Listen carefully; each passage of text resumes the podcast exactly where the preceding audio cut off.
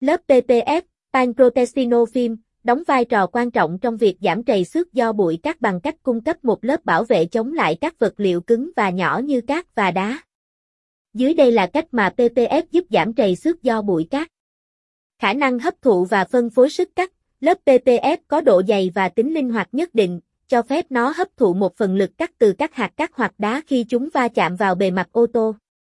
Thay vì làm tổn thương trực tiếp bề mặt sơn, lớp PPF phân phối và giảm thiểu tác động của sức cắt, giúp giảm thiểu nguy cơ trầy xước. Tính linh hoạt và độ dẻo, lớp PPF thường được làm từ các vật liệu có tính linh hoạt và độ dẻo cao, cho phép nó uốn cong và điều chỉnh để thích nghi với hình dạng và cấu trúc của bề mặt ô tô. Điều này giúp lớp PPF bảo vệ bề mặt sơn khỏi trầy xước và tổn thương khi bị va đập hoặc tác động bởi bụi cát. Khả năng tự phục hồi, nếu có một số loại PPF chất lượng cao có khả năng tự phục hồi, tức là chúng có thể làm mờ và làm mịn các vết trầy xước nhỏ theo thời gian. Điều này giúp giữ cho bề mặt ô tô luôn trông mới mẻ và nguyên vẹn, mặc dù có tác động từ bụi cát và các tác nhân khác, dễ dàng làm sạch và bảo dưỡng. Lớp PPF tạo ra một bề mặt trơn và không bám bụi, giúp việc làm sạch và bảo dưỡng trở nên dễ dàng hơn.